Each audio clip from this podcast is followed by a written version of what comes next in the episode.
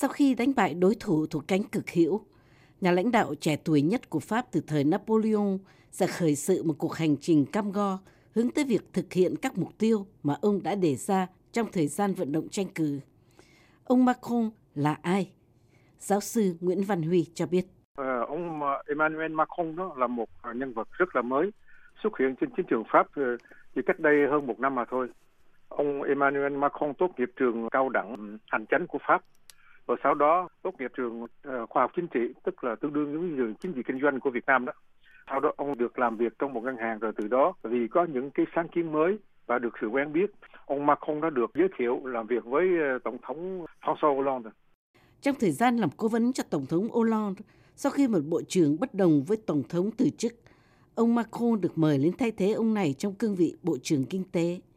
Nhưng chỉ sau vài tháng, ông Macron từ chức, khởi đầu một tiến trình đưa sự nghiệp chính trị của ông rẽ sang một hướng khác. Giáo sư Nguyễn Văn Huy. Ông Macron nhận thấy rằng cái đường lối mà xuyên tả của đảng xã hội Pháp hiện nay đó, nó không thích hợp với cái tình hình hiện tại. Thành ra Macron đã từ chức và từ đó cái tham vọng làm tổng thống của ông Emmanuel Macron bắt đầu nảy nở và từ tháng 3 năm 2016 đó, ông Macron bắt đầu đi vận động khắp nơi ông đã kết hợp được rất nhiều những chính trị gia của hai đảng tức là đảng xã hội và đảng cộng hòa nhiều người tâm tiếng đã ủng hộ đường lối trung hòa của ông Macron để đưa phong trào tiến bước của ông đi lên. Giáo sư Huy nói lý do chính là bởi vì họ nhận thức được là phải có đổi mới trong sinh hoạt chính trị nước Pháp.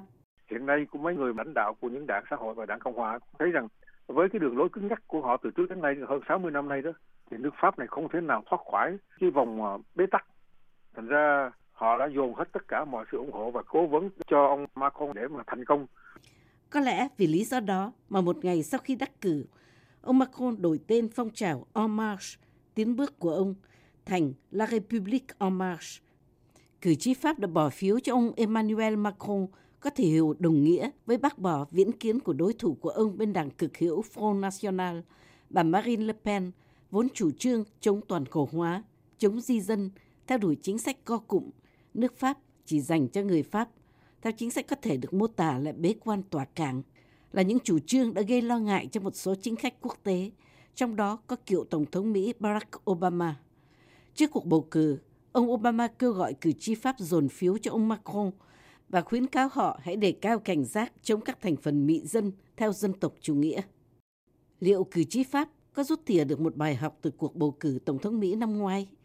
Tiến sĩ Nguyễn Văn Huy nói, cuộc bầu cử ở Mỹ không có ảnh hưởng lớn tới cuộc bầu cử tại Pháp, mà chủ yếu là sự giằng co giữa hai xu hướng.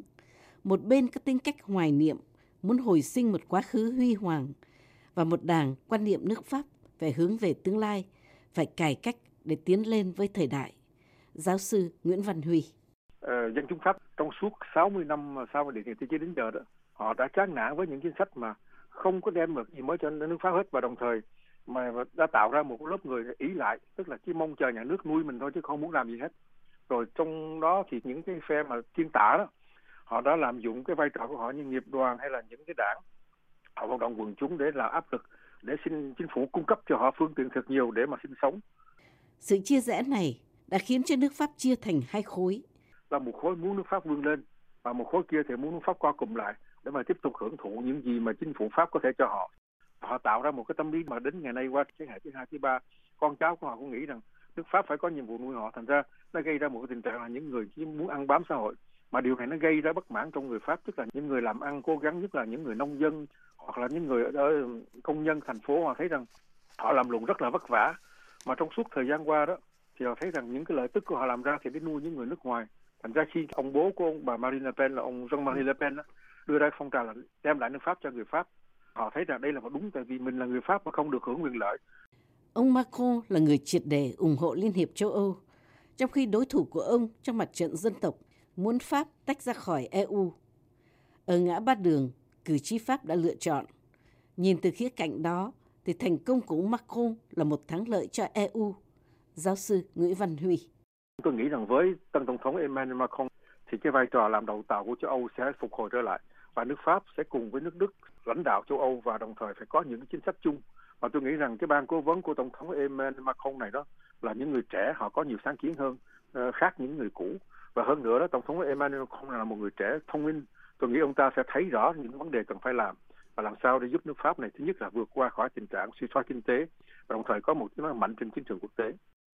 Bây giờ, Emmanuel Macron đã được chính thức trao quyền. Ông phải nhận lãnh trọng trách vô cùng lớn lao để lèo lái con thuyền quốc gia trong một thế giới có nhiều bấp bênh.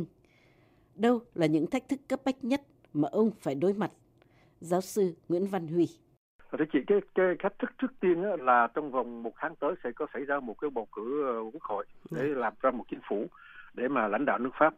Và đây là một lo lắng lớn của mọi người và kể cả ông Emmanuel Macron tại vì cái đảng mà tiến bước mới thành lập cách đây một năm hiện nay ừ. chưa có người nào trong quốc hội hết. Đảng La République En Marche quy tụ cả những người cánh hữu lẫn cánh tả. Trong số đó có một số chính khách có thành tích đáng kể và các nhân vật có tiếng tăm trong xã hội. Chẳng hạn như cựu Thủ tướng Manuel Valls, người đã tuyên bố sẵn sàng gia nhập đảng của ông Macron. Nhưng một số quan chức cũ có thể gặp sự chống đối của một bộ phận cử tri vì trong thời gian qua, một số chính khách nhiều tai tiếng đã đánh mất niềm tin của dân, khiến cho cử tri Pháp xa lánh và chọn gửi lá phiếu của mình cho các ứng viên hoàn toàn mới.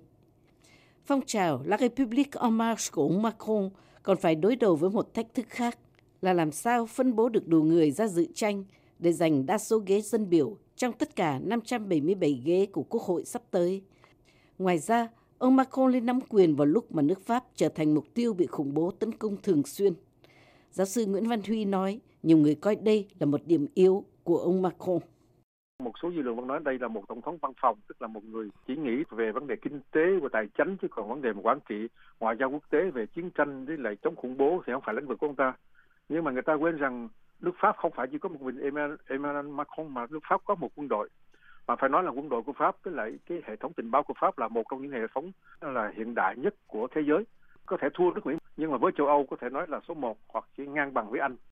Một thách thức khác mà tân Tổng thống Pháp phải đối mặt là cải cách thị trường nhân dụng, giảm tỷ lệ thất nghiệp còn rất cao ở trong nước. Đúng một ngày sau khi đắc cử, các nghiệp đoàn đã tổ chức một cuộc biểu tình rầm rộ để khuyến cáo ông Macron chớ đụng đến quyền lợi của giới lao động. Giáo sư Huy cho rằng đây là một thách thức rất lớn, nhưng kinh tế là một điểm mạnh của ông Macron.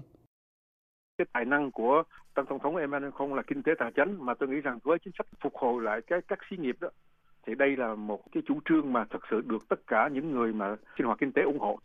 Tại sao có nạn thất nghiệp? Tại vì các xí nghiệp không tuyển người. Mà nên tại sao không tuyển người? Tại vì các xí nghiệp này đang bị một cái hệ thống luật pháp nó ràng buộc đến đổi mà không ai dám mướn người hết. Mướn một người rất là khó khăn, nhưng mà sa thải một người còn các con gấp 10 lần, tại vì phải đúng luật lệ, nếu không sẽ bị phạt rất nặng.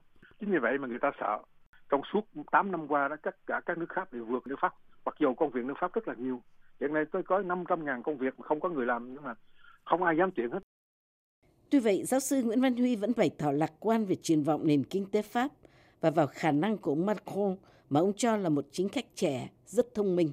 Với ờ, ông Emmanuel Macron này đó thì cái bài toán tôi nghĩ sẽ được giải quyết một cách rất là nhanh chóng tại vì ờ, chưa gì hết mà cái các thị trường chứng khoán đã bắt đầu phấn khởi và các công ty xí nghiệp đã hứa hẹn là sẽ nhào vào nước Pháp đầu tư nhất là sau cái vụ Brexit này đó tất cả những công ty ở Anh người ta đang nhìn nước Pháp như là một cái địa bàn mà họ sẽ vào đó để thanh ờ, để lập xí nghiệp để mà ờ, họ kiếm tiền và cũng như là giúp nước Pháp tiến lên.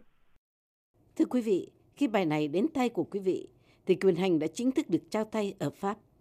Tổng thống Emmanuel Macron lên nắm quyền trong bối cảnh nước Pháp vẫn chưa hết bị chấn động tiếp theo sau các cuộc tấn công khủng bố ở Paris, ở Nice và gần đây hơn là ngay tại đại lộ Champs-Élysées.